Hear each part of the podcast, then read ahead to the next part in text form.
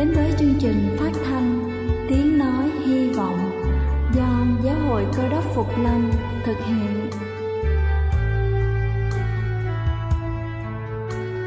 Kính thưa quý vị, Đức Chúa Giêsu trước khi Ngài về trời đã ban cho các môn đệ của Ngài một điều răn mới, đó là họ phải yêu thương nhau như chính tình yêu mà Ngài đã dành cho họ. Quả thật vậy thưa quý vị, tình yêu thương là một món quà vô giá mà Chúa đã ban cho nhân loại và đó cũng là thông điệp mà chúng tôi muốn gửi đến toàn thể quý vị. Nếu quý vị muốn tìm hiểu thêm về chương trình, về niềm tin hoặc muốn nghiên cứu về lời Chúa, xin quý vị gửi thư về chương trình phát thanh Tiếng Nói Hy Vọng, địa chỉ 224 Văn Đăng Lưu, phường 3, quận Phú Nhuận, thành phố Hồ Chí Minh hoặc gửi email cho chúng tôi theo địa chỉ tiếng nói hy vọng amos@gmail.com. Ngoài ra, quý vị cũng có thể liên lạc với bất kỳ hội thánh cơ đốc Phục Lâm tại địa phương gần nhất. Xin chân thành cảm ơn và kính mời quý vị lắng nghe chương trình hôm nay.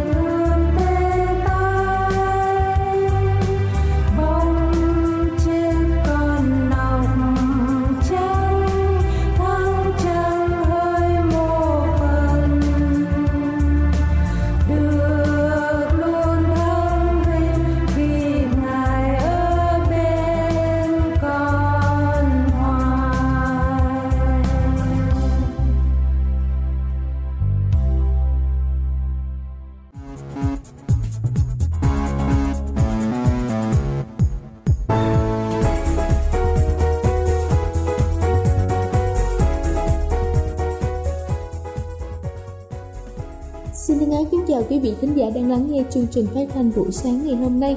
Kính thưa quý vị, tỷ lệ bệnh tim ngày càng gia tăng ở nước ta. Điều đó chứng minh rằng có rất nhiều người trong số chúng ta vẫn chưa biết làm thế nào để bảo vệ một trái tim khỏe mạnh. Và hôm nay tôi xin được trình bày 7 cách nhẹ nhàng giúp một trái tim khỏe mạnh để chúng ta có thể phần nào khắc phục được căn bệnh nguy hiểm trên.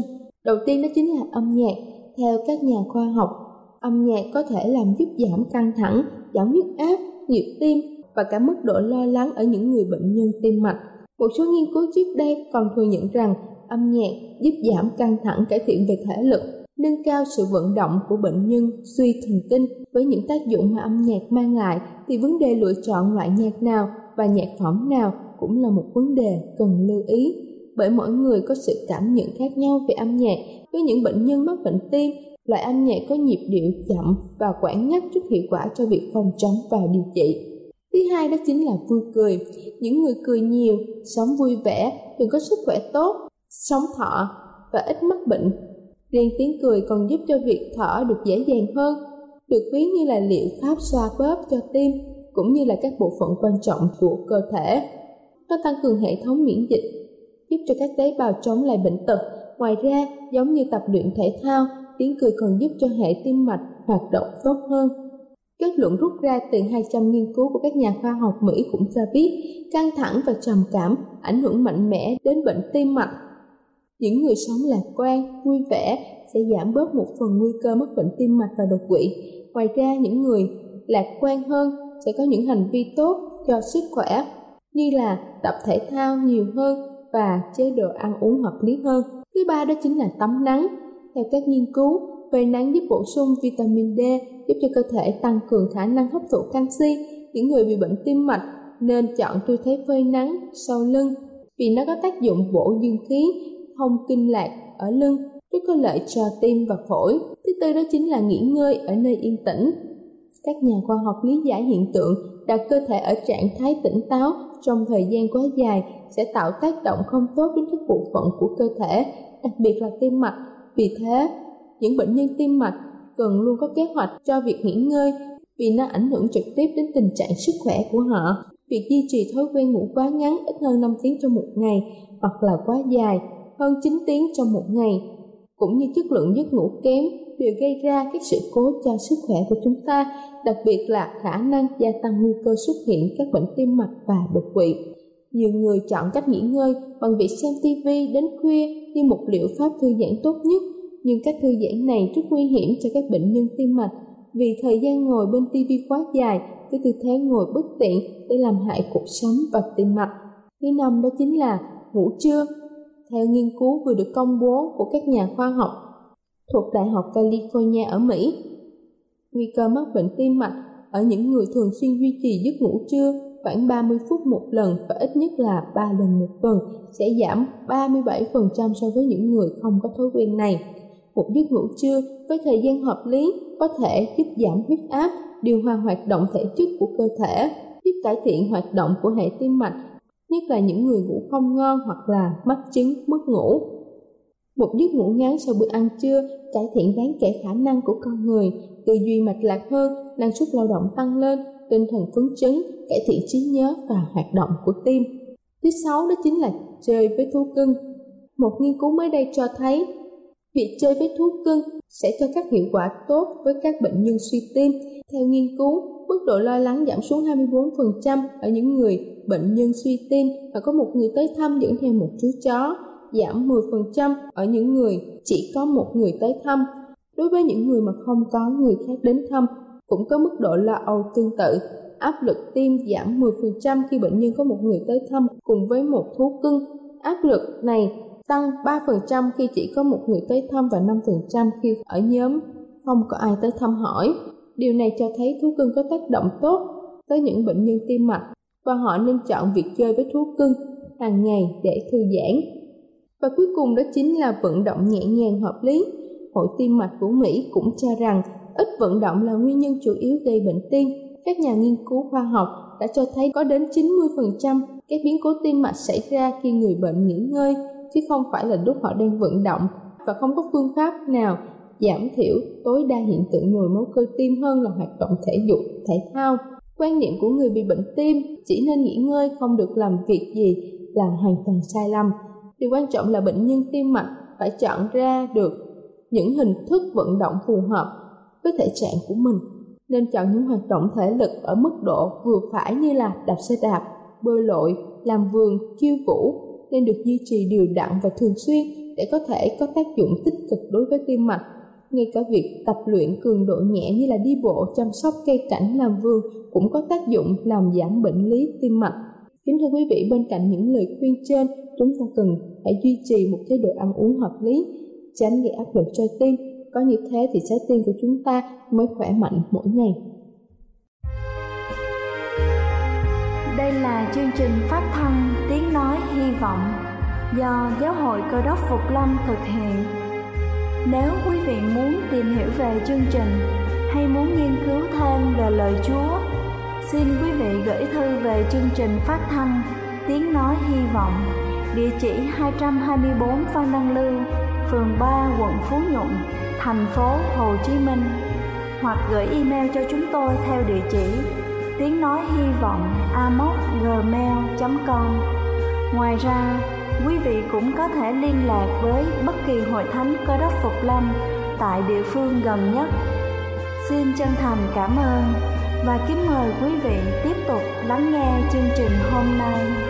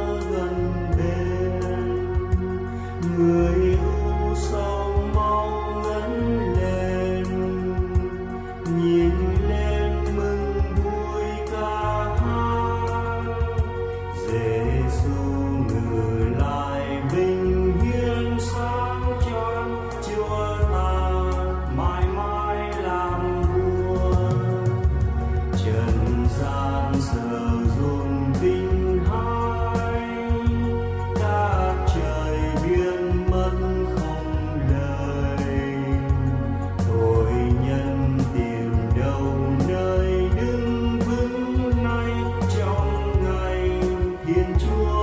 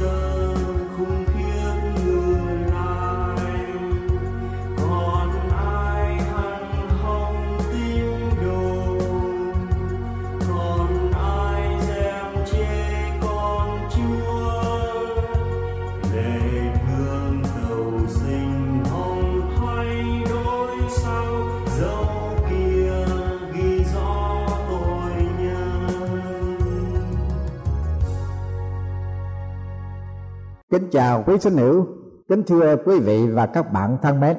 Chương trình phát thanh sẽ cùng với quý vị chúng ta liên tưởng đến đề tài dốc chí trượng phu.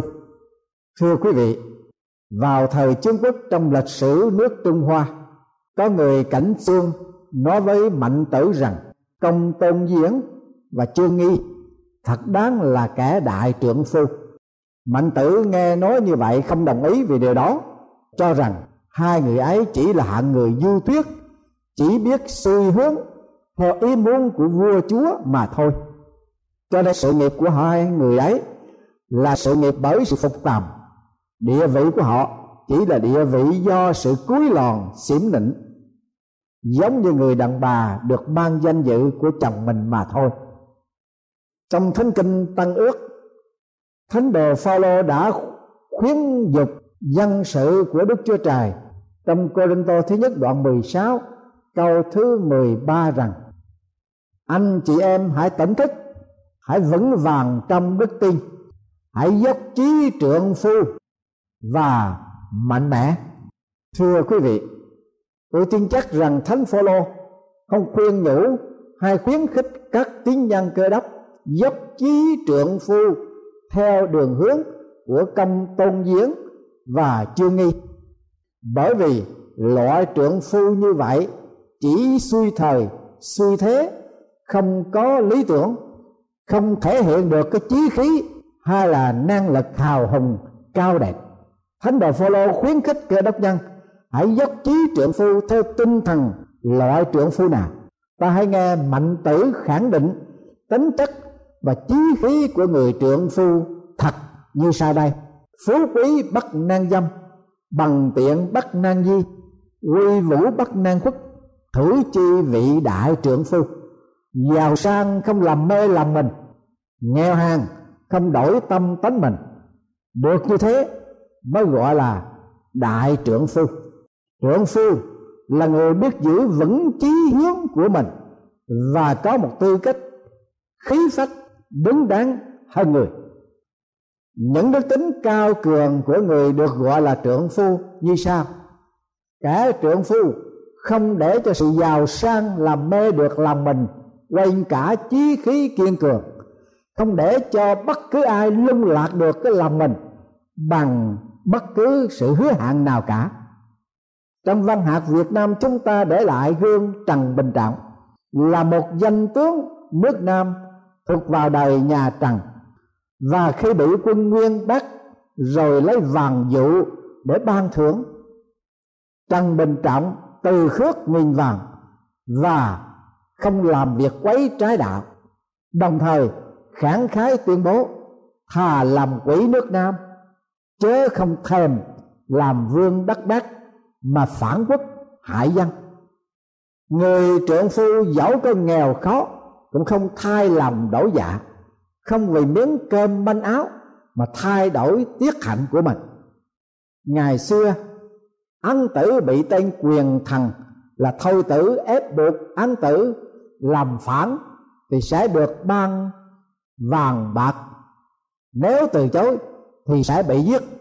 Ân tử cương quyết trả lời rằng, giết thì giết đi, ta đây không theo việc của nhà ngươi làm đâu như vậy mới tỏ ra khí phách, can trường của người trưởng phu. Khi nghèo tính, người trưởng phu vẫn giữ cho mình luôn luôn được trong sạch, không vì cớ cơ cực mà làm điều ô trọc, quyết sống một cách thanh bằng. Độ Nguyễn Công Trứ đã ca ngợi đức tính ấy như vậy, bằng tiện, song la tính vẫn lành.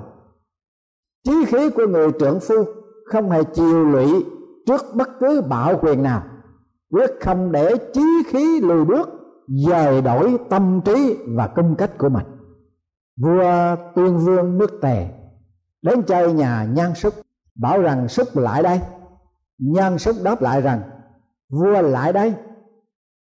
Các quan thần nghe vậy bàn nói lên rằng, vua là bậc chí tôn sức là kẻ thân hạ. Vua bảo sức lại đây súc cũng bảo rằng, vua lại đây. Như thế, nghe sao cho được chứ? Nhân súc ông dung trả lời rằng, vua gọi súc súc lại. Thì súc là người ham mê thần thế. Súc gọi vua, mà vua lại thì vua là người quý trọng huyền sĩ. Nếu để súc này mang tiếng ham mộ quyền thế, thì sao bằng để cho nhà vua được tiếng quý trọng hiện tại nhà vua nghe bèn nổi giận, hét lây rằng, vua quý hay là sử quý? Nhân xúc đáp, sĩ quý, vua không quý. Vua hỏi gàn lại, sách nào đã nói như thế? Nhân xúc thưa, có, ngày trước nước tần sang đánh nước tề có hạ lại rằng, ai mà dám đến gần mộ ông liễu hạ quý mà lụm củi thì sẽ bị xử tử. Lại có lệnh ai lấy được đầu vua tề thì được phong hầu và được thưởng nghìn vàng môn tao bệ hạ, xem thế đủ biết cái đầu của ông vua sống. Ông bằng cái mã của kẻ sĩ đã chết. Vua tuyên vương hạ giọng xuống mà nói rằng, Tha ôi người quân tử ai mà dám khinh? Quả nhân cam chịu lỗi. Nay quả nhân xin làm đệ tử để tiên sinh dạy bảo cho. Tiên sinh mà về ở với quả nhân, thì được an sinh mặc sướng, lên xe xuống ngựa, vợ con được quần áo sang đẹp. Nhân sức từ chối và đáp rằng, ngập lớn ở núi, lấy ra mà dũa chế làm đồ vật, tuy đem bài biện có phần quý báu, nhưng cũng đã hỏng rồi. Vì vóc ngập không còn kẻ sĩ sinh nơi thôn giả, bỏ ra làm quan tuy vinh quang thật, song hình thần thì không còn được hoàn toàn. Xuất sinh ở nhà, lúc đói mới ăn thì cũng ngon miệng, như ăn cơm thịt. Lúc đi, cứ khoan thai thì cũng nhẹ nhàng như đi xe xuống ngựa. Suốt đời không tội lỗi cùng ai thì cũng sung sướng như quan cao chức trọng tinh thần lúc nào cũng được trong sạch, minh chánh. Thế là đủ khoan khoái cho súc này rồi. Nói xong nhân súc bái tạ vua tuyên vương, rồi lui ra, nghe lời đối đáp của nhan súc với vua tuyên vương.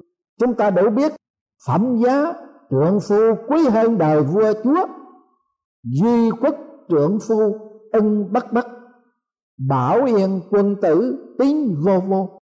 Trượng phu không vì đói, nghèo, mà đổi lòng, không vì sức mạnh, mà chịu khuất phục. Ăn không cần no, ở không cầu yên.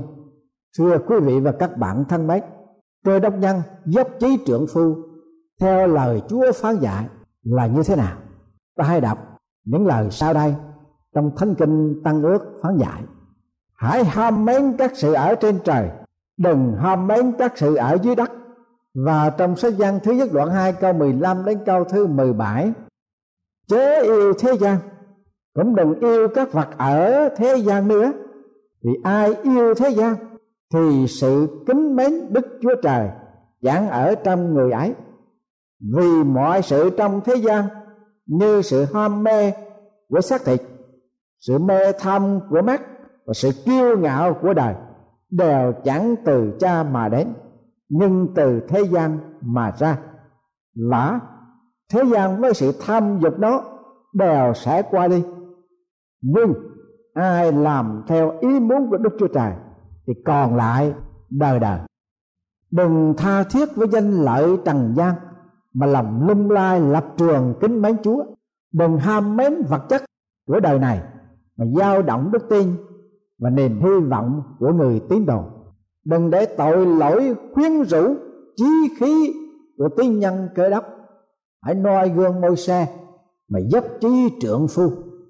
Hebrew đoạn 11 câu 24 25 có chép rằng, bởi đức tin, môi xe lúc đã không lớn, bỏ danh hiệu mình là con trai của công chúa Pharaoh đành cùng dân Đức Chúa Trời chịu hà hiếp hơn là tạm hưởng sự vui sướng của tội lỗi.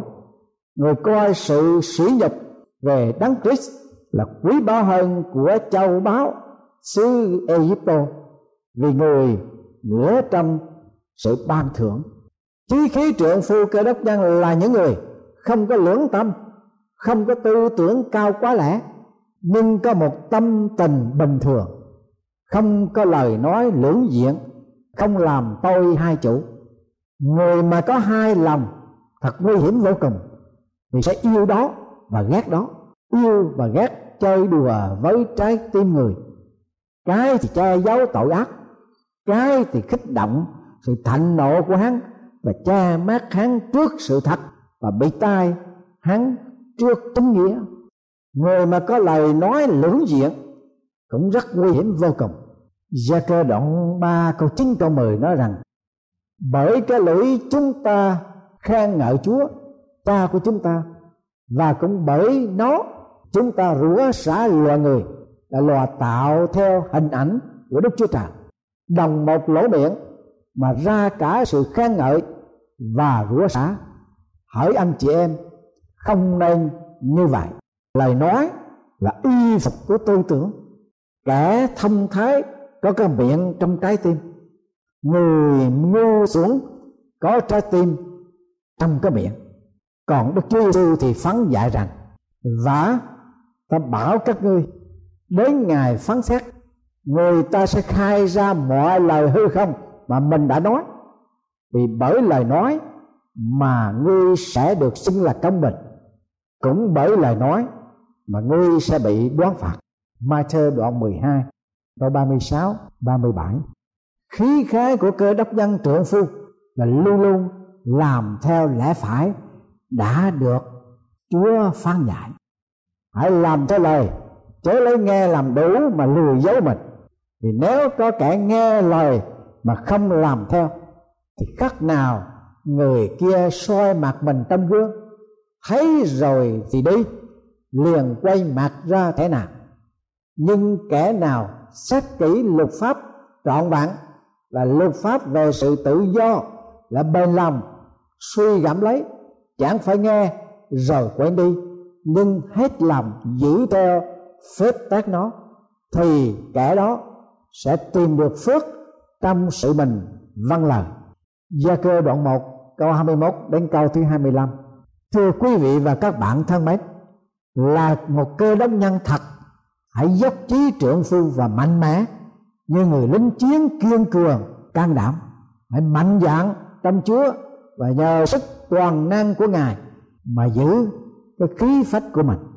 Hãy chăm nhìn Đức Chúa Giêsu Hãy chú tâm hướng về Đức Chúa Giêsu là đấng trước hết và là đấng sau cùng của đức tin.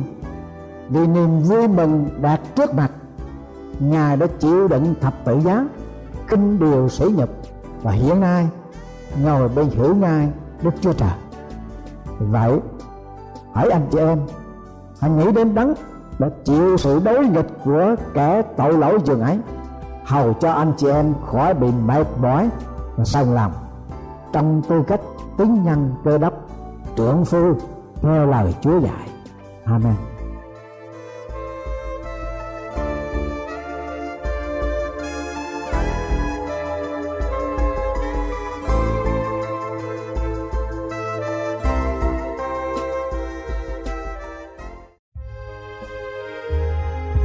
Đây là chương trình phát thanh tiếng nói hy vọng do Giáo hội Cơ đốc Phục Lâm thực hiện.